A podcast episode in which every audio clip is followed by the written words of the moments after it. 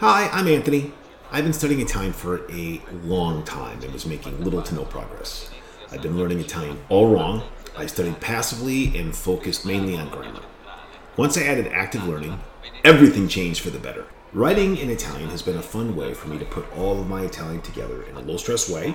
It helps me use the grammar that I've learned, vocabulary, sentence structure, all while forcing me to think in Italian. But I struggle to find writing and reading resources for me at my level. So I found some great Italian teachers.